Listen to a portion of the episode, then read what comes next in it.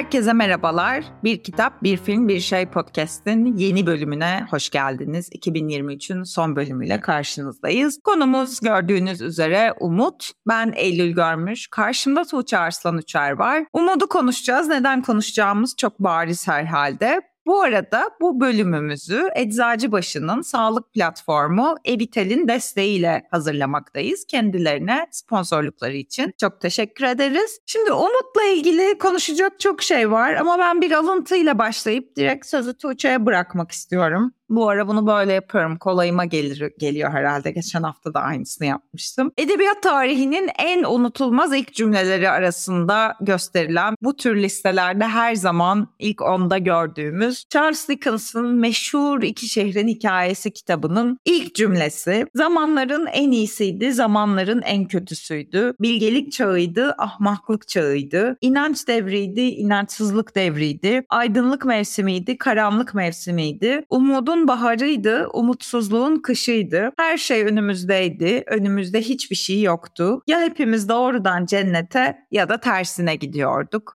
toplumsal olarak çok karmaşık bir yıl geçirdik hem e, Türkiye'de hem dünyada ve tabii ki bu bireysel hayatlarımızı da çok etkiledi. Bu alıntıyı bu cümleyi her zaman çok sevmişimdir ama şu an geriye dönüp geçtiğimiz yıla baktığımızda bu cümleler bu cümle daha da anlamlı ve oturuyor gibi gözüküyor bana. Burada sözü Tuğçe'ye devredeyim. Umudu ve umutsuzluğa dair konuşacağız. Nasılsın Tuğçe ve kendini umutlu hissediyor musun diye sorarak başlayayım. Teşekkür ederim Eylül. Gayet iyiyim. Yeni bir yıl öncesi evet ben de o umudu besliyorum yeni yılla ilgili olarak. Sen şimdi alıntıyı yapınca şunu düşündüm. Bizim dinleyicilerimiz muhtemelen evet Charles Dickens'tan bu alıntıyı hatırlıyorlar ama bir de Ezel'le çok özdeşleşmiş bir cümle bu. Kendi kendime gülümsedim seni dinledikçe. Ben kendimi çok umutlu biri olarak tanımlamıyorum bu arada. Soruna cevap vererek başlayayım. Ama birazdan böyle daha uzun konuşacağımız üzere umut çok öz yeterlilikle eşleşiyor benim kafamda. Belki oradaki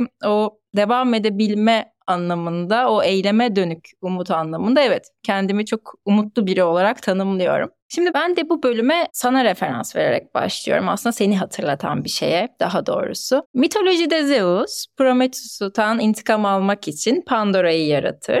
Pandora'nın kutusu açıldığında içinden bin bir bela dışarı çıkar ve dünyaya yayılır. Ancak kutunun dibinde bir tek umut kalır. Şimdi Eylül bu çok biliyorsun Pandora'nın kutusu senin programın. Burada da buna çok fazla referans veriyorsun zaten. Burada filozof Nietzsche İnsanca Pek İnsanca kitabının birinci cildinde şöyle bir yorum yapıyor burada. Diğer kötülükler insana ne kadar eziyet verse de Zeus insanların yaşamlarını kestirip atmasını istememiş, yeni eziyetler çekmesini istemişti. Bu amaçla insana ümit verdi, umut verdi. Gerçekte bu kötülüklerin en kötüsüdür. Çünkü insanın eziyetini uzatır. Şimdi umut böyle de bir kavram. Latince sperer fiilinden türetiliyor esper yani umut etmek. Bir eylemin veya olayın gerçekleşmesini güvenle beklemekten geliyor aslında birini, bir şeyi beklemek ve umut kelimesi de tabii ki bir his, bir duygu bir diğer taraftan umut etmekten geliyor. Bu yapısı itibariyle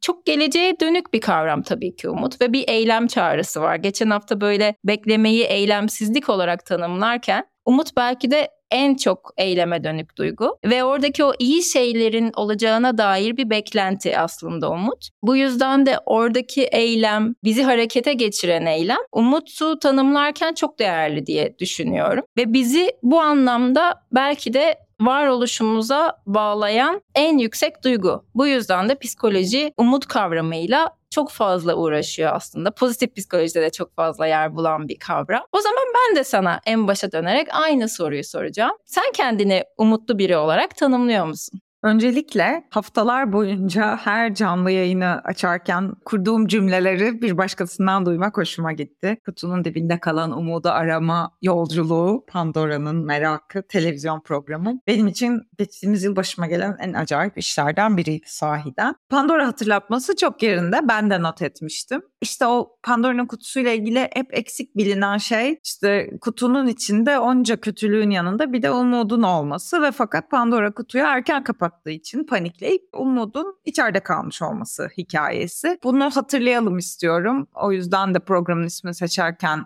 önemli çünkü. Bana gelince ya şöyle senin daha önce yaptığın bir oyunu ben de yapayım. Hani bazen yapıyorsun ya bu bunun zıttı mıdır bence değildir karşıtı o mudur filan diye. Yani ben mesela umutsuz bir insan değilim. Hiçbir zaman olmadım. Ama umutlu biri miyimdir onu da bilmiyorum. Böyle bir ikisinin ortasında bir pozisyon varsa şayet belki gerçekçiliktir o pozisyon bilmiyorum. Eğer tam araya koyabilirsek. Ben kendimi biraz öyle tanımlıyorum. Yani şöyle hani böyle bir kendimi büyük bir umutsuzluğun içinde hissettiğim açıkçası çok uzun süredir olmadı. Sen şimdi sorunca düşünüyorum ve bu Hissettiğim oldu bu arada. Mesela işte ne travmatize olmuşsunuz diyecek insanlar. İşte dükkanı kapatmaya karar vermeden önceki süreç sürekli dükkan deneyimlerimize gidiyoruz ama böyle bir ya bu iş olmayacak ben bunu bırakmalıyım duygusu. O zaman hakikaten büyük bir umutsuzluk çünkü sanırım böyle bir belirsizlikle beraber gelen bir şey. Yani belirsizliğin aslında beklemeyi kim üstüne umut konuşmak bu anlamda çok iyi oldu bence. Çünkü aslında işte umut bir tür beklentiyi de yani beklemekle elde edilen beklemeye içkin bir şey. O yüzden hani o ikisini bir arada böyle birbirinin devamı gibi konuşuyoruz şu anda. Ama şu anda ya böyle bir aslında umutlu olmak için hiçbir sebep olmamakla beraber özellikle dünyanın haline bakınca kendimi umutlu hissediyorum. Ama dediğim gibi böyle küçük bir umut kendi dünyama, kendi hayatıma dair bir umut umut bu. Bir şeylerin, bir takım taşların yerine oturmakta olduğuna dair. En azından kendime kurduğum küçük hayatın içinde bana iyi gelen şeyleri koruyabileceğime dair bir umut. Böyle büyük bir umuttan bahsetmiyorum. Bu da bilmiyorum hoş bir duygu sanırım. Yeni yıl tabii ki insanda böyle bir bir şeyler farklı olur mu duygusu yaratıyor. Ve aslında böyle bu takvim dönümleri de bizim için biraz böyle bir işte insan bunlara ihtiyaç duyuyor. Zamanı ölçmeye ihtiyaç duyuyoruz biz insanlar. Dolayısıyla böyle yeni yılda bir şeyleri değiştirmek, değişeceğine dair umut duymak ve değiştirmek gibi aslında orada bir hem birazcık bekliyoruz başka bir güçten birazcık da kendimiz bir takım kararlar bölümünde konuştuğumuz gibi bir şeyler yapıyoruz değiştirmek için. E, belki bu konuda biraz konuşabiliriz yani bu umutları zamanlamak yani yeni yılla beraber takvimle beraber umudu planlamak mı diyeyim nasıl bir şey o belki bu konuda bir şeyler söylemek istersin bir başlangıç noktası, bir referans noktası zannediyorum ki bizi umuda bağlayan ipi daha görünür kılıyor. Çünkü orada nerede başladığımızı biliyoruz. Yani yeni yıl bu anlamda önemli. Ve zaten oradaki tabii bizim iyi oluşumuzu arttıran ya da yaşamımızın kalitesini geliştiren şeyler çok umutla bağdaşıyor. Çünkü orada iyimserlik, mutluluk, tatmin bu duyguların hepsi umut etmekten geçiyor. Hatta şöyle Snyder'ın bir umut teorisi var. Diyor ki yani şöyle başlıyorsunuz. Önce bir amaç var ortada. Yani o umudu oluştururken bir amacı açıkça ortaya koyuyorsunuz. Sonra bunları başarmak için bir strateji geliştiriyorsunuz ve sonra da aslında bu stratejileri kullanma motivasyonu taşıyorsunuz. Buraya kadar gelmişken belki şundan bahsetmek iyi olabilir. Bizim bölümümüzün de destekçisi e, bu bölüm Evital biliyorsun Eczacıbaşı. Biz de böyle minik sürprizler yapmayı seviyoruz size. Eczacıbaşı Evital ile tanışıp platformdan online veya yüz yüze doktor, diyetisyen veya psikolog görüşmeleri ayarlayabiliyorsunuz. Çünkü biz hep söylüyoruz. Belki de e, bizim yolculuğumuzda terapi çok şeyi değiştirdi ve tabii ki sağlık aslında yeni yılda belki de en fazla umut duyacağımız şey herkes için sağlık. Daha iyi bir yılı umut ediyorsak. Evital'le de ilk online görüşmenizde, ilk online psikolog görüşmenizde bu yıl o yıl kodunu kullanarak siz sevgili takipçilerimiz 300 TL indirim kazanabiliyorsunuz. Bu yıl bu anlamda da başlangıç yapmak için gerçekten iyi bir yıl olabilir. Diyerek şöyle bir şeyden bahsetmek istiyorum. Araştırmalarda gösteriyor ki aslında umudu yüksek kişilerin daha fazla yaşam amacına sahipler. Burada çünkü hedeflerine veya amaçlarına ulaşmak için daha fazla yol ve yöntem üretebildiklerini gösteriyor araştırmalar insanların. Daha fazla kendine güvenli, daha aktif, daha güçlü, daha arzulu ve güçlüklerle daha fazla başa çıkabilecek kuvvette olduklarını görüyoruz umutlu insanların. E bu da mantıklı aslında çünkü biraz da umut alternatif üretme yöntemi yöntemi gibi geliyor bana. Çünkü hayat bir sürü güçlükle dolu ve alternatiflere ihtiyaç duyuyoruz. Burada hemen araya girip el kaldırdım. Sizler göremiyorsunuz ama biz birbirimizi gördüğümüz için bir şey söylemek istiyorum. Bu bölüm boyunca bolca Romain Gary ya da diğer adıyla Emil Ajar alıntısı yapacağım. Önce buna dair bir şey söylemek istiyorum. Ben işte Umut konuşacağız. Kitaplığımın karşısına geçtim ve baktım ve sürekli olarak elim Emil Ajar'ın kitaplarına gitti. Bu şu yüzden ilginç. Emil Ajar intihar ederek yaşamına son vermiş birisi. Benim yani hayatta en sevdiğim yazarlardan biri kendisi ve onun kadar umudda dair yazan çok az insan tanıdım. Ve böyle bir insanın dünyadan gitmeye karar vermiş olmasını hayatta en çözemediğim çelişkilerden biri olarak görüyorum. Ama sonuçta bir biçimde umutla ilgili aklıma hep onun cümleleri geliyor. Şunla mesela şu cümleyle başlayayım. Beyaz Köpek kitabında ki çok çok güzel bir kitaptır. Şöyle diyordu. Bir şeylere umut bağlamışsam benimle kimse yarışamaz. Aslında bu tam söylediğin şey. Yani o umudun insana verdiği itici güç ve mücadele etme gücü aslında. Ve böyle bir tür ya böyle şey gibi oyunlarda bilgisayar oyunlarında böyle bir yetenek açarsınız ya işte yeni yetenek açıldı filan diye. Umut o tür bir yetenek aslında böyle birdenbire o yeteneği açarsınız ve ne bileyim işte oyun terminolojisiyle konuşayım. İşte staminanız artar işte defansınız bilmem ne kadar yükselir şu olur bu olur. Umut o tür bir şey bir tür iksiri gibi aslında insana o anlamda çok kudret veren bir şey. Buradan aslında bunu eklemek istediğim bir şey var mı? Çünkü ben biraz başka bir yere doğru gidiyor kafam. Belki buradan biraz daha konuşabiliriz. Benim kafamdaki yere gelmeden evvel. Nereye gidiyorsunuz Eylül Hanım? Benim de... Nereye gidiyorum? Ha söyle. Hı, dur. Ee, bir film repliğiyle yanıt verecektim sana. Ya buyurun. Açlık oyunlarından değişik bir yere götürdüm konuyu. Çok değişik. Orada çok kullanılan, sen hiç izledin mi bu arada açlık oyunlarını? Tabii ki hayır. Okumadın da. hayır. Tabii ki. Okumadığın kısmı tabii ki ama belki hani yolun düşmüştür. Yok. Neyse orada bu umut çok tartışılan bir kavram. Daha doğrusu işte o toplumu harekete geçirmek için umut kavramı kullanılıyor ve çok da kullanılan bir replik var işte. Umut korkudan güçlü tek duygudur. Biz de korkuyu konuşmuştuk. Korku insanı çok geri çeken bir duygu. O geri çekmekten belki de yeniden e, harekete geçirebilecek tek duygu gerçekten de umut. E, orada da buna çok fazla yer veriliyordu. Sen söyleyince aklıma bu geldi. Orada da çünkü karakterlerin harekete geçmesindeki belki de tek sahip oldukları duyguydu umut. Bir de şunu ekleyeyim ben. Az önce sen Vital'den bahsederken terapi ile ilgili bir şeyler söyledin. Bu alıntıyı not etmiştim. Tuğçe Isıyel'in ki kendisi klinik psikolog Parçalı Bulutlu adlı kitabında ben çok sevmiştim o kitabı şöyle bir şey söylüyordu. Mesleğimin ilk yıllarında umudu tükenmiş insanların kapımı çaldığını düşünürken sonrasında aslında kapıyı çalmalarını sağlayan şeyin tam tersine umut olduğunu anladım. Bir şeylerin değişebileceğine dair, yaşama dair duydukları umut, umudunuz tükenmişse psikoterapi koltuğuna neden oturasınız ki? Bu çok bence çok doğru bir şey. Yani böyle bir küçücük bir umut kırıntısı bile insana işte ne bileyim terapiye gitmek gibi bir büyük karar vermeye götürebiliyor. Yani azıcık da olsa o bir lazım. Ama şunu söylemek istiyorum. Ben böyle umut ve umutsuzlukla ilgili düşünürken şu cümle geldi aklıma. Bu da Jenny Erpenbeck'in Bütün Günlerin Akşamı kitabından. Şöyle diyordu bir dileğin yerine gelmeyeceğinin ne zaman anlaşılacağını kimse bilemez. Şimdi aslında umut ve umutsuzluk arasındaki şey zaman sanırım. Yani aradaki fark. Umut zamana karşı yenik düştüğünde kendine umutsuzluk olarak ortaya koyuyor. Belki biraz bunun üzerine konuşabiliriz. Ben aralarındaki yani az önce dedim ya zıtlık mı bunlar diye. Bence zıtlık değil, umutsuzluk, umudun yaşlanmış hali gibi bir şey söylemek istiyorum. Ay çok poetik ifade ettim. Alıntı değil. Bu benim kendi öz cümlem. Çok jenerik oldu. Bu cümle çok fazla paylaşılacak gibi hissediyorum. Paylaşılmasa da ben şu anda paylaşın demiş bulundum artık. Evet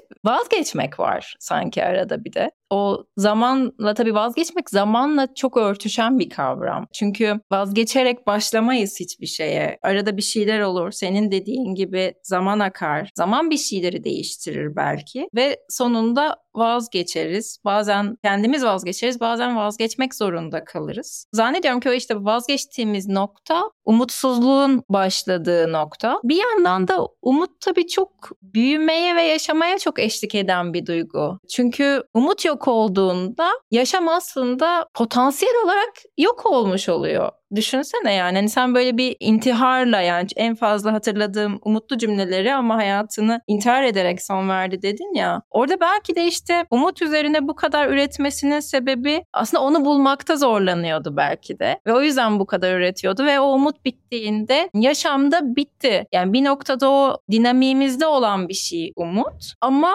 e, onu kaybettiğimizde de ondan vazgeçtiğimizde de hayat bitiyor. Bu illaki hayatını son verdirmek olmak zorunda değil ama o devam etme yetisini kaybediyoruz. Burada şöyle bir şey söylemek istiyorum. Yine Romain Gary zaten sen de tekrar oraya geldin. Onun Şafak'ta verilmiş sözüm vardı kitabında ki otobiyografik unsurlar taşıyan bir kitap o. Şöyle bir şey diyordu. Yaşamım boyunca en büyük çabayı kendimi bütünüyle umutsuzluğa kaptırmak. Umut adına ne varsa hepsini tüketmek için harcadım ama başaramadım. Her zaman bir yerlerde bir şeyler gülümsedi durdu. Belki de sonunda başardığı için gitti bu dünyadan bilmiyorum. Bence şöyle bir şey var onu yani umudum yani nasıl diyeyim böyle anne gibi konuşacağım. Her şeyin fazlası zarar yavrum falan gibi bir yerden. Ya büyük umutlar büyük hayal kırıklıklarına yani dediğim gibi büyük umutlar büyük umutsuzlukları doğuruyor. O yüzden böyle orada gerçekçi bir ilişki kurmak lazım ki zaten yani sahte umut diye bir kavram da var yanlış umut diye psikolojide. İşte ne bileyim ben evleneceğim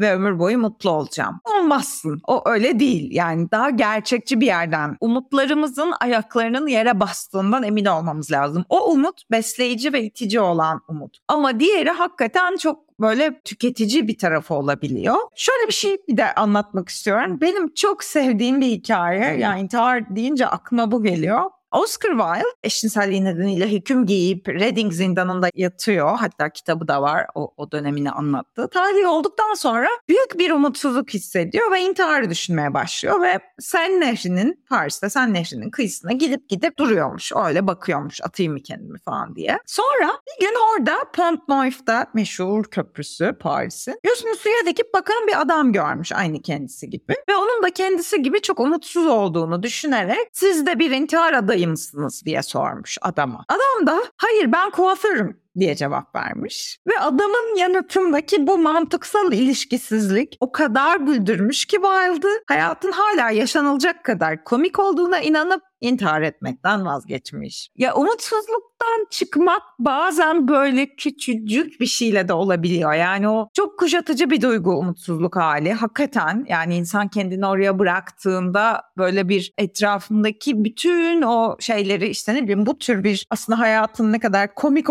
olabileceğine dair şeyleri görmemeye sebebiyet verebiliyor. Ama bir yanıyla da değil. Yani bunu hatırlatmak lazım. Eğer umutsuz hissedenler varsa bu dönemde o yüzden söylemek istedim bu hikayeyi. Bir de umut hakikaten bir şey tarafı da var. Yani korkuyla çok kol kola çalışan bir şey. Yani her umut ettiğimizde ona eşlik eden bir korku geliyor. İşte hayal kırıklığı korkusu. Bu tabii ki her insanda değişiyor. Kimi insan gerçekten doğuştan umutlu olarak dünyaya geliyor. Kimisi başkalarından umutlar ödünç alıyor. Yani işte biri sizin için bir şey umut ettiğinde başaracağınıza inandığınızda siz de inanıyorsunuz vesaire. Ama dediğim gibi burada yani çok çok farklı biçimleri var ve fakat bence en önemlisi işte o gerçeklikle ilişkimizi kopartmayacak bir yerden umut etmeyi becermek lazım. Yani büyük umutlar, büyük kararlar, büyük hayaller tam tersi bir etkiye yol açabiliyor. Yani umutla umutsuzluğun birbirine zıttı değil çok yan yana yürüyen iki şey olduğunu ve birinin öbürüne çok geçişken olduğunu belki hatırlamak lazım diye düşünüyorum. Sen bunu söyleyince şunu düşündüm. Belki de oradaki o işte büyük umutlar dediğimiz şey aslında umut diye ifade edilmemeli. Yani oradaki o hayal kırıklığı ve tabii ki bir umut beklentiyle gelen bir şey ve ne kadar çok beklenti yaratırsak hayatımızda hayal kırıklığına da o kadar kapı açmış oluyoruz. Bu çok normal. Ama bir taraftan da umudun asıl tanımına baktığımızda bir orada güvenle bağdaşan bir şey aslında umut. Yani bizi güvene çağıran bir duygu. Kendimizi daha güvende hissetmemizi gerektiren bir duygu. E, ve onları biz o işte o büyük hislerle, daha yoğun hislerle bağdaştırdığımızda ister istemez evet yani umutsuzluğa daha büyük bir kapı aralamış oluyoruz. Ama bu Oscar Wilde'ın intihar hikayesini anlatınca aklıma Esaretin Bedeli geldi. Çok kült bir film. Orada şöyle bir replik vardı. Unutma Red, umut iyi bir şeydir ve çok klişe ama gerçek. Belki de en iyisi ve iyi şeyler asla ölmez. Bizim umutsuzluk ve az önce vazgeçmeyle bağdaştırdığımız şey belki de gerçekten sadece kafamızda yani umut kavram olarak hiç ölmeyen bir şey e, ve onu nerede göreceğimizi bulmamız ve bilmemiz gerekiyor. Bir film geldi aklıma umut üzerine düşünürken yani bugünün filmlerinden biri de o aslında Kırmızı Balon filmi. Albert Lamorez'in filmi 1956 yapımı ki Cannes'da en iyi... Ne kadar güzel bir filmdir ne kadar. Bu kuaför hikayesiyle bağdaştırdım ve söylediğim o belki de biz sadece umudu göremiyoruz dediğim şey o. Yani umut belki de bir kırmızı balondadır ve bu minicik bir film 34 dakikalık bir film ve o Paris'in gri kasvetli ortamında kırmızı balonun yolculuğunda bizi umuda götüren bir filmdi. O yüzden hani umut belki de bizden kafamızdakilerden yaşadıklarımızdan çok da bağımsız bir duygu gibi düşünüyorum bazen. Yani dışarıda bir yerde ufacık bir şeyde umudu bulabiliyorsun. E böyle çok romantik bir yere götürüyorum ama gerçekten bazen bir çocuğun böyle gözünde yani onun gülümsemesinde. O yüzden umudu bazen de dışarıda aramak gerekiyor gibi hissediyorum. Şöyle bir şey söyleyeyim. Sen bunları anlatırken aklıma umut ve ümit arasındaki fark geldi. Sanırım şöyle bir şekilde tanımlayabiliriz. Sen güven dediğinde bunu düşündüm. Umut biraz daha insana güven veren bir duygu zannediyorum. Yani ümit de bir bir beklenti var. Bir daha pazarlıkçı bir şey ümit yani böyle bir ümit ediyorsun daha kendinle ilgili bir şey. Daha kendi kendine yaptığın bir şey. Böyle yani bilmiyorum bu arada bu böyle bir ayrım var mı? Böyle çok içgüdüsel bir yerden kafamdaki yani tamamen dil duygumun şu anda konuşmasına müsaade ediyorum. Böyle ümitte biraz daha dışarıya havale edilmiş bir şey var ama umut çok kişisel bir şey gibi sanki eğer böyle bir ayrım yapılabilirse. Bir de şunu söylemek istiyorum. Bir büyük tuzak var. Bazen insanlarla umutsuzluklarımız üzerinden ilişkileniyoruz. Yani benzer biçimlerde umutsuz olan iki insan birbirine yakınlık duyabiliyor ve bu aslında buradan kurulan duygudaşlık her zaman iyi bir şey olmayabilir. Yine Romhengari'nin bu da kadının ışığında geçen bir cümlesiydi. Şöyle diyordu tam olarak buradan akma geldi. Birlikte mutlu olabilmek için ayrı ayrı mutsuz olmak yeterli değildir. Yine demin söylediğim aslında sahte umuttan da yola çıkabiliriz. Rastlaşan iki umutsuzluktan bir umut çıkabilir ama bu yalnızca umudun her şeyin üstesinden gelebileceğinin kanıtıdır. Bu cümleyi çok seviyorum umut umutsuzluktan iki umutsuzluktan doğmuyor da böyle bir yani oradan türemiyor da ikisini de ezip geçen bir büyük güç olarak orada beliriyor bence. Bir de şöyle bir şey var onu söyleyeyim. Umut bir yandan da insanın içinde bir ses ve böyle kendiyle konuşan bir ses gibi ve o da hoş bir şey. Bu insanın iç şarkısı dediğimiz şey var ya öyle bir tarafı da var ve o yüzden de bence bir tür yol arkadaşı olabiliyor Umut. Bunu da böyle bir tatlı bir şey olarak söylemek istedim. İstersen senin filmlerini alalım Tuğçe. Ondan sonra da ben de kitaplarımı sıralayayım. Filmlere geçmeden önce ufacık bir şey söylemek istiyorum. Sen de aslında başta öyle giriş yaptın. Tabii umutla yaşayan yalnızca bireyde değil. Uluslar ve toplumsal sınıflar da umutla yani umut sayesinde yaşıyorlar aslında. Toplumsal umudun da önemli bir kavram olduğunu düşünüyorum. Biz hep çok zor zamanlardan geçiyoruz ve belki de umudunu en çok kaybetmiş toplumlardan biriyiz gibi hissediyorum. Tabii dünyanın farklı farklı coğrafyalarında çok zor şeyler yaşanıyor. Böyle o kadar zor zamanlar ki beterin beteri var gibi durumlar gerçekten. Ama o toplumsal umudun ya da umutsuzluğun gelişmesi ve bizdeki yani onu kırmak gerçekten çok zor bir noktada. Hepimiz de burada zorlanıyoruz sanırım. Belki de o bireysel umutlarımızı ve umutsuzluğumuzu çok zorlayan ve onu tedirgin eden ve orada yani onu çok etkileyen bir şey toplum olarak o hissettiğimiz umut ve umutsuzluk diyerek ben de o zaman bir şey söyleyebilir miyim? Buyurun efendim. Bölümün sonuna saklamıştım ama çok yerine geldin. Bu ara çok şiirlere gidiyor aklımız. Edip Cansever'in Soner'in ki hayatta en sevdiğim birkaç şiirden biridir. Mendilimde Kan Sesleri şiirinde. Bu toplumsal umuda dair bence yazılmış en büyük metinlerden biri. Orada o çocuklar büyüyecek diye başlayan dizelerin ardından gelen umudu dürt, umutsuzluğu yatıştır cümleleri kaç kere okumuşumdur bugüne kadar bilmiyorum. Ki devamında da hayalsiz yaşıyoruz neredeyse. Çocuklar, kadınlar, erkekler diye devam ediyor. Ben de sona bırakmıştım bu toplumsal umut meselesine. Bu şiirle girmeyi düşünüyordum. Sen söylemişken ben de eklememi yapmış olayım. Peki iyi yaptın. O zaman ben de filmlerimi söyleyeyim. Kırmızı Balon'dan bahsettim zaten biraz önce. Bir kadının neşesini ve umudunu hiç kaybetmediği bir film. Çok da seviliyor. E, Francis Ha, Noah filmi. Bir diğer filmimdi benim. E, bu da çok umutlu bir film bence. Siyah beyaz bir film ve bu anlamda böyle bir tezat taşıyor ama e, o neşe ve umuttan doğan neşe hiç kaybolmuyor filmde. Bir diğer filmim neredeyse Superman.